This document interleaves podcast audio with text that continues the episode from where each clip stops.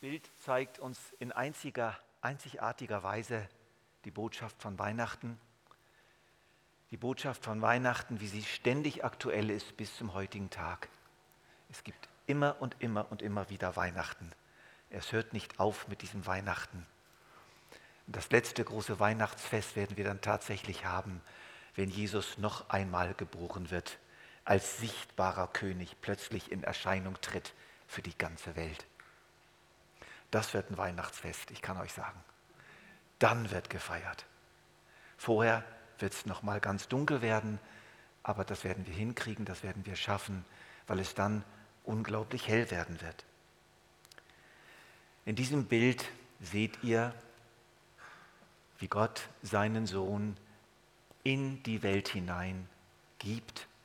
Er hält ihn, er streckt ihn den Menschen entgegen und auch das Jesuskind ist nicht widerwillig, es streckt ebenfalls seine Hände aus. Das ist das, was über unserem Leben steht. Das ist Weihnachten. Und dann die Maria, wie sie dort in der Mitte des Bildes empfängt, ihre Hände nach oben streckt, gleichzeitig auch ein Stück weit zu Jesus weist. Und dann dieser Josef da unten, von dem wir gehört haben, dass er eben dann aufgestanden ist und Maria zu sich genommen hat und das Kind und für die beiden gesorgt hat. Das wollte Gott von ihm und so war auch er voll und ganz in diesem Plan Gottes mit dabei. Drei Ebenen haben wir also in diesem Bild. Wir haben Gott, der gibt, wir haben Maria, die empfängt und wir haben Jesus, der bewahrt und der etwas macht, der Verantwortung übernimmt.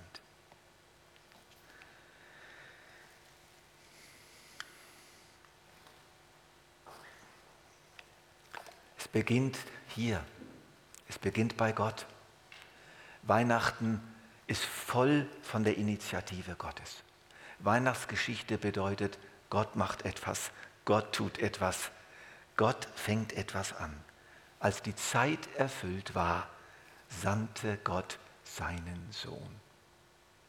Als die Zeit erfüllt war, beziehungsweise als Gott es für richtig befunden hat, sandte er seinen Sohn, sandte das Beste, das Größte, das Liebste, das er hatte. Jesus war in Ewigkeit schon bei Gott gewesen. Das ist ein Geheimnis mit dieser Dreieinigkeit Gottes, das können wir nicht lüften. Aber wir können es uns so vorstellen, dass Gott aus sich heraus sein allerliebstes, sein allerbestes den Menschen gab. Als die Zeit gekommen war, sandte Gott seinen Sohn. Er wurde als Mensch von einer Frau geboren und war dem Gesetz unterstellt. Auf diese Weise wollte Gott die freikaufen, die dem Gesetz unterstanden. Wir sollten in alle Rechte von Söhnen und Töchtern Gottes eingesetzt werden. Weil ihr nun also seine Söhne und Töchter seid, hat Gott den Geist seines Sohnes in eure Herzen gesandt, den Geist, der in uns ruft, aber Vater. Daran zeigt sich, dass du kein Sklave mehr bist, sondern ein Sohn. Wenn du aber ein Sohn bist, bist du auch ein Erbe. Gott selbst hat dich dazu bestimmt. Die Initiative liegt bei Gott. Bei ihm geht das alles los. Gott hat der Welt seine Liebe dadurch gezeigt, dass er seinen einzigen Sohn für sie hergab. Gott hat seinen Sohn nicht in die Welt gesandt, um sie zu verurteilen, sondern um sie durch ihn zu retten. Dank sei Gott für seine unaussprechliche Gabe, lesen wir an einer anderen Stelle. Und es gibt noch viele, viele andere Stellen, die genau diese Wahrheit, wie, wie ihr sie jetzt auf dem Bild seht, illustrieren. Gott gibt. Gott streckt seine Hände aus. Und ebenso streckt Jesus seine Hände aus. Beide strecken die Hände aus.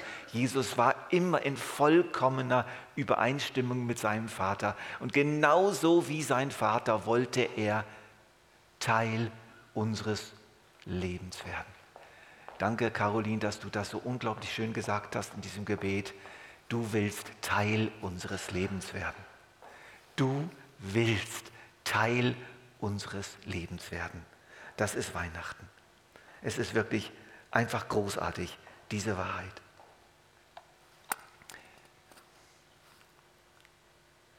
Ihr dürft euch nicht bemühen, noch sorgen Tag und Nacht.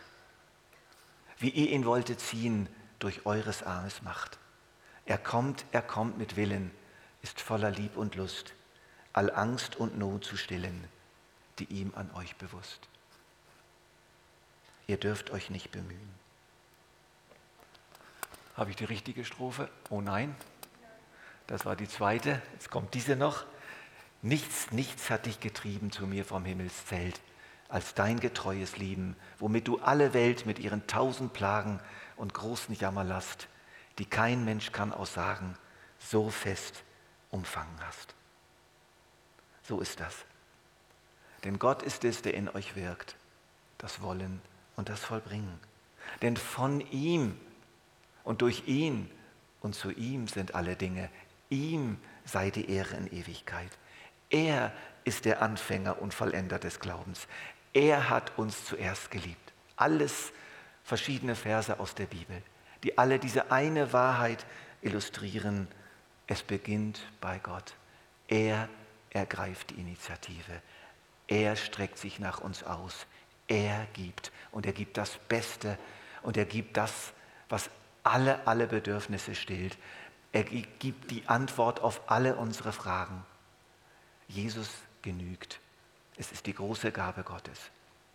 Und immer wieder kommt Gott und streckt uns diese, äh, streckt uns diese Gabe entgegen. Auch heute, heute Morgen in diesem Gottesdienst spüre ich, wie Gott dasteht und sagt, hier, nehmt, ich gebe, ich bin der Gebende, ich bin der, der immer wieder neu, Tag für Tag, Jesus in euer Leben hineingibt. Oft im Verborgenen, ganz leise, ganz still. Aber er macht es, auch in diesem Gottesdienst. Und eines Tages kommt es dann noch einmal. Da kommt er noch einmal vom Himmel herunter. Und dann werden alle, alle, alle überwältigt von dieser Gewissheit, Jesus ist gekommen. Und lass uns heute das tun, was auch Maria schon damals getan hat. Lass uns empfangen, lass uns glauben. Wir sehen hier die Maria mit ihren offenen Händen. Das ist so ein schönes Bild. Ja, ja, ja. Maria war ja eine vollkommen normale junge Frau. Es ist schade, dass die katholische Kirche Maria so zu einer besonderen, einzigartigen, heiligen, unberührten Frau hochstilisiert hat. Aber warum war sie unberührt? Weil sie erst 14 oder 15 Jahre alt war. Deshalb. Und es steht nichts über sie geschrieben. Es gibt keinerlei Hinweis, wer sie war, ob sie fromm war oder weniger fromm, ob sie temperamentvoll war ob sie eine sanfte Stille war, wie viele so glauben, oder ob sie vielleicht ein enorm temperamentvolles Mädchen war. Wir wissen es nicht. Es spielt auch keine Rolle. Sie war einfach ein Mensch. Ein Mensch, den Gott erwählt hat. Und dann hat Maria aber in einer bestimmten Weise reagiert. Gott sandte den Engel Gabriel zu einer unverheirateten jungen Frau, die in Nazareth, einer Stadt in Galiläa, wohnte Sie hieß Maria und war mit Josef, einem Mann aus der Abstammungslinie Davids, verlobt. Sie war noch unberührt. Und dann kommt diese große Überraschung. Dann bricht diese Transzendenz Gottes in ihr Leben ein. Sie weiß nicht, wie ihr geschieht. Da kommt dieser Engel, sei gegrüßt. Dir ist eine hohe Gnade zuteil geworden. Der Herr ist mit dir. Maria erschrak zutiefst, als sie so angesprochen wurde und fragte sich, was dieser Gruß zu bedeuten habe. Und da sagte der Engel zu ihr, du brauchst dich nicht zu fürchten, Maria, denn du hast Gnade bei Gott gefunden. Du wirst schwanger werden und einen Sohn zur Welt bringen. Dem sollst du den Namen Jesus geben. Er wird groß sein und wird Sohn des Höchsten genannt werden. Gott der Herr wird ihm den Thron seines Stammvaters David geben. Er wird für immer über die Nachkommen Jakobs herrschen und seine Herrschaft wird niemals aufhören. Das war wirklich eine Überraschung. Und Maria reagiert ganz normal. ja, wie soll das denn zugehen? Wie geht das denn? Ich bin doch gar nicht verheiratet. Und er gab ihr zur Antwort, der Heilige Geist wird über dich kommen und die Kraft des Höchsten wird dich überschatten. Und deswegen wird auch das Kind, das du zur Welt bringst, heilig sein und Gottes Sohn genannt werden. Und dann kommt's. Hier kommt jetzt der entscheidende Punkt, nämlich dass sie antwortet. Und sie antwortet ganz, ganz einfach. Ich bin die Dienerin des Herrn. Was du gesagt hast, soll mit mir geschehen. Die meisten haben wahrscheinlich die kürzere Fassung so noch im Blick. Mir geschehe nach deinem Wort. Das ist Glaube. Glaube kann nur entstehen, wenn vorher etwas da ist, was einem angeboten wird, ganz konkret. Und dieser Engel hat Maria etwas angeboten. Der Engel kam mit einer unglaublichen Verheißung, einer unmöglichen Verheißung, etwas, das gar nicht sein kann. Und Maria hat gesagt, ja, so soll es bei mir werden. Ich nehme dieses Geschenk an. Das ist Glaube. Etwas anderes ist kein Glaube. Glaube bedeutet nicht, dass ich hochgehe und irgendwas versuche von Gott runterzuholen. Das ist nicht Glaube. Glaube bedeutet, dass Gott kommt zu mir, dass er die Initiative ergreift. Das ist Gnade. Und der Glaube antwortet auf die angebotene Gnade Gottes mit einer ganz, ganz einfachen, schlichten Vertrauensentscheidung. Ich nehme das an, Herr, so soll es bei mir passieren. Das will ich. Und diese Geschichte wiederholt sich. Sie wiederholt sich beständig bis zum heutigen Tag. Immer und immer wieder wird es im Leben von Menschen Weihnachten werden, weil Gott in Christus zu ihnen kommt, weil er ihnen seinen Sohn präsentiert. Und sie spüren diese enorme Realität, wie diese Frau, die inmitten einer Corona-Krise sich windend und wimmernd im Wohnzimmer am Boden zusammen beugte und vor Panik nicht mehr aus noch ein wusste und zu Gott schrie. Und auf einmal war das Wohnzimmer erfüllt von der Gegenwart Gottes. Und sie wurde komplett transformiert. Das ist vor zwei Jahren passiert. Sie hat mir ihr Zeugnis geschrieben. Sie ist jetzt dabei, ein Buch darüber zu verfassen. Und so läuft das. Natürlich nicht bei allen so dramatisch, aber das Prinzip ist immer gleich. Es kommt etwas in unser Leben. Es meldet sich etwas bei uns. Wir spüren, das ist von Gott, das kommt von Gott. Und wir sagen, ja, mehr, mehr. Das will ich, das brauche ich. Und so entsteht der Glaube. Gott gibt mir seinen Sohn und wirkt in mir und ich werde schwanger und ich bin schwanger und Gottes Sohn wird geboren werden in mir und Gott schafft das. Wir sind alle schwanger. Und wenn du noch nicht schwanger bist, dann darfst du schwanger werden. Gott ist bereit, wirklich in dir seinen Sohn zu zeugen, dieses kleine neue Leben in dich hineinzugeben, um es in dir wachsen zu lassen, bis spätestens dann bei deinem Tod plötzlich der ganze Jesus da ist, der die ganze Zeit in uns gewachsen ist. Gott sendet seinen Sohn in unser Leben als Ausdruck seiner Liebe, als Freund und Bruder, als Erlöser und Befreier, als einen, der mich von Grund auf verändert und mich zur Liebe befähigt. Und Maria hält ihre Hände hin. Sie öffnet ihr ganzes Wesen für diese Wahrheit. Sie vertraut. Und die Botschaft für uns ist, gib dieser Maria in dir Raum und höre nie auf damit. Auch wenn du denkst, es ist unmöglich. Es kommen ja auch die Zeiten in unserem Leben, da machen wir schmerzhafte Erfahrungen und beginnen an Gott zu zweifeln. Und da ist es wichtig, die Hände wieder auszustrecken und zu sagen, Herr, ich komme jetzt zu dir. Ihr seht ja auch dort auf dieser Seite, da unten, rechts unten, spürt ihr das Dunkle. Das ist auch da in dem Bild. Und es ist gut, dass das nicht ausgelassen wurde. Es ist nicht alles hell in dem Bild. Da ist dieses Dunkle, was da so von unten sich meldet und in unser Leben hineinkommt. Zweifel, Schmerzen, Ängste, Sorgen, manchmal richtige satanische Angriffe. Auch das gibt es. Da kommt die Dunkelheit und sie kommt jetzt auch wieder und wir spüren diese Dunkelheit, diese dunkle Wolke, wie sie kommt durch diese ganze Krise und die Spaltungen, die es gibt und die Ängste und die Sorgen. Das ist alles ganz real. Was tun wir? Wir schauen hoch. Wir schauen zu Jesus.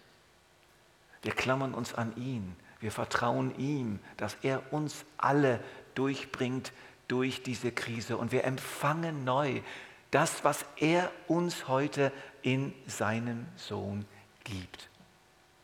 Und das ist immer Gegenwart. Weihnachten ist auf eine Art immer Gegenwart.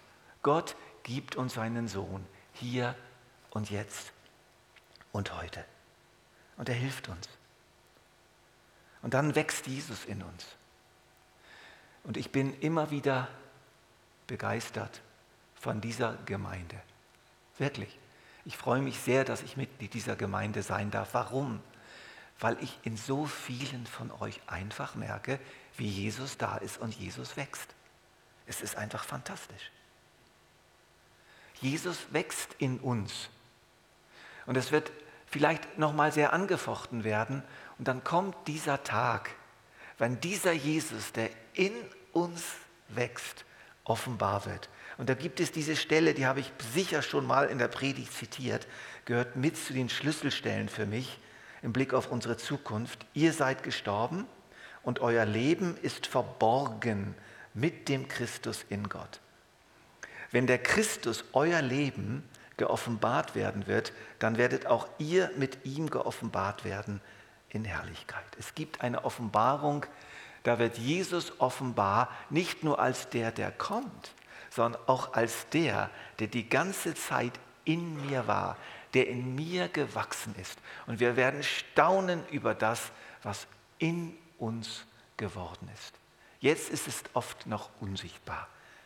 Manchmal gibt es schon den einen oder anderen dicken Bauch. Man spürt, da geht wirklich etwas. Das ist sehr schön. Aber oft ist diese Schwangerschaft ganz, ganz verborgen, ganz klein. Das ist Glaube. Schauen wir uns nochmal diese Hände von Maria an. Wir spüren in diesen Händen eine Richtung nach oben, eine Offenheit nach oben, aber gleichzeitig merken wir, wie diese Hände auch nach unten zeigen. Und jetzt kommen wir in einen weiteren Bereich des Bildes. Das ist der Josef. Der ist ja auch dabei. Und wir wissen ja, dass dieser Josef in der Geschichte ziemlich aktiv war. Viel aktiver als die Maria. Der musste nämlich handeln. Der musste etwas machen. Und zwar schleunigst und gehorsam, um dieses Leben, was in Maria jetzt da am Wachsen war, zu bewahren und zu beschützen. Diese dritte Ebene spricht von Gehorsam. Und ich finde es sehr schön, wie die, der, der, dieser Künstler Sieger Köder, ein katholischer Priester, einer der für mich besten christlichen Künstler, den es gibt, diesen Josef liegend gemalt hat, weil er nämlich immer wieder im Traum Weisung empfangen hat. Gehorsam bedeutet also nicht ins Blaue hinein zu handeln, sondern Gehorsam bedeutet, dass das, was Gott mir sagt, wie ich seinen Sohn bewahren soll, schützen soll in meinem Leben, dass er mir das garantiert auch sagt. Wenn nicht im Traum, dann durch Predigten, durch die stille Zeit, durch das Wort Gottes, durch Weisungen des Heiligen Geistes. Das wird so schön beschrieben. Es erschien ihm im Traum ein Engel des Herrn und sagte zu ihm, Josef, Sohn Davids, zögere nicht Maria als deine Frau zu dir zu nehmen denn das Kind, das sie erwartet, ist vom Heiligen Geist. Josef, jetzt bist du dran. Du machst mit in meinem Plan für die Welt. Als Josef aufwachte, folgte er der Weisung, die ihm der Engel des Herrn gegeben hatte, und nahm Maria als seine Frau zu sich. Und danach ging das weiter. Als die Sterndeuter abgereist waren, erschien Josef im Traum ein Engel des Herrn und sagte, steh auf, nimm das Kind und seine Mutter und flieh nach Ägypten. Bleib dort, bis ich dir neue Anweisungen gebe. Herrlich. Denn Herodes wird das Kind suchen lassen, weil er es umbringen will. Also Josef bekommt Anweisungen von Gott, ganz konkret. Und diesmal war es ziemlich happig, mit einer Frau und einem Kind sich auf den langen Weg nach Ägypten zu machen. Also das war nicht ganz ohne. Und sie mussten ein paar Jahre in Ägypten verbringen, bis Herodes tot war. Und dann, als Herodes gestorben war, hatte Josef in Ägypten einen Traum. Darin erschien ihm der Engel des Herrn und sagte, steh auf, nimm das Kind und seine Mutter und geh wieder nach Israel, denn die, die dem Kind nach dem Leben trachten, sind tot. Und wieder, typisch Josef. Ohne zu diskutieren, da stand Josef auf und kehrte mit dem Kind und dessen Mutter nach Israel zurück. Doch er fürchtete sich davor, nach Judäa zu ziehen. Wieder diese Frage, was kann ich jetzt machen? Jetzt komme ich also zurück und wo, wo, sie, wo, wo, wo, wo lasse ich mich denn jetzt nieder, damit Maria und Jesus bewahrt werden? Und dann heißt es, auf eine Weisung hin, die er im Traum erhielt, ging er in das Gebiet von Galiläa. Dort ließ er sich in der Stadt Nazareth wieder. Auf diese Weise erfüllte sich, was durch den Propheten vorausgesagt worden war. Er sollte Nazarener genannt werden. Also wir merken hier im Leben von Josef eine ziemlich deutliche Linie. Gott sendet nicht einen Engel, um das Kind zu beschützen. Gott sendet nicht eine Art himmlische Leibwache. Nein, er sendet seinen Engel zu Josef und beauftragt Josef, das Kind zu schützen. Und auch das gehört zum Glauben dass Gott uns gewisse Dinge nicht abnimmt, sondern er erwartet von uns, dass wir das, was er uns sagt, umsetzen. Und während wir das tun, während wir gehorsam sind, geschieht etwas ganz, ganz Kostbares, nämlich der Jesus kann wachsen. Er wird beschützt. Er wird nicht abgetrieben. Er wird nicht getötet. Denn Herodes ist unterwegs. Immer.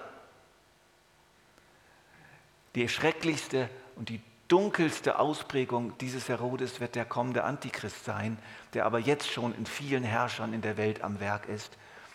Diese massive Unterdrückung des Christentums. Jesus darf nicht leben. Und das ist eine große Gegengewalt. Und dieser Gegengewalt begegnen wir, indem wir einfach heute und hier uns bemühen, auf Jesus zu hören, auf Gott zu hören und er wird uns sagen, was zu tun ist und es wird funktionieren. Und Herodes wird an unser Kind nicht herankommen. Wie auch die dunkle Macht heißt, die jetzt am Werk ist, um diesen Jesus in uns zu killen. Er wird keine Chance haben, wenn wir einfach still im Vertrauen, wie Maria immer wieder empfangen und wie Josef immer wieder gehorsam sind. Auf der Grundlage dessen, was Gott in unserem Leben immer wieder von sich aus tut. Durch Gehorsam wirst du Mitarbeiter und Partner Gottes im Werden und Wachsen seines Sohnes in deinem Leben. Jeder Akt des Gehorsams gibt dem neuen Leben Raum, Schutz, Bewahrung, Wachstum. Wir können das neue Leben aus Gott nicht produzieren, nicht anfangen, nicht vollenden, aber wir können gute Wachstumsbedingungen schaffen. Was folgt daraus, liebe Freunde, sagt Paulus den Philippern, so wie ihr Gott bisher immer gehorsam gewesen seid, sollt ihr euch ihm auch weiterhin mit Respekt und tiefer Ehrfurcht unterstellen und euch und alles daran setzen, dass eure Rettung sich in eurem Leben voll und ganz auswirkt. Gott selbst ist ja an euch am Werk und macht euch nicht nur bereit, sondern auch fähig, das zu tun, was ihm gefällt. Ich weiß nicht, wo du dich in diesem Bild so befindest. Wichtig ist, dass wir diese drei Ebenen immer zusammen sehen. Es gibt Leute, die sind 100% Josef, aber sie haben Maria vergessen und sie haben Gott vergessen. Gehorsam, ich muss gehorsam sein. Oh, wenn ich nicht gehorsam genug bin, wenn ich nicht perfekt genug bin, wenn ich nicht alles genau verstehe, was Gott mir sagt, ja dann falle ich vielleicht ab. Denk auch an Maria, die immer wieder empfängt, was Gott jetzt gibt. Und denk vor allen Dingen an Gott, der das Ganze angefangen hat und vollenden wird und der dir alles geben wird, was du brauchst, um gehorsam zu sein. Es ist einfach das Miteinander. Gnade, Glaube, Gehorsam. Das ist der göttliche Tanz. Das ist der göttliche Walzer. Eins, zwei, drei. Eins, zwei, drei. Eins, zwei, drei. Eins, zwei, drei. Gott tanzt mit uns diesen Tanz. Er macht immer den ersten Schritt. Er hält uns in seinen Arm und er macht immer die Eins. Und dann drehen wir uns mit, mit der Zwei und mit der Drei und tanzen mit Gott den göttlichen Walzer durch unser Leben hindurch. Das ist ein großartiger Dreiertakt. Glaube, Gnade, Glaube, Gehorsam. Und jetzt möchte ich aber am Schluss noch ein kleines Wortspiel mit euch machen. Die 3G.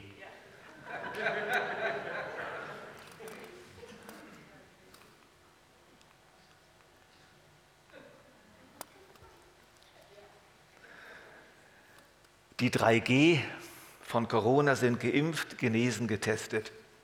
Und das Ergebnis eine ziemlich labile, vergängliche leibliche Gesundheit.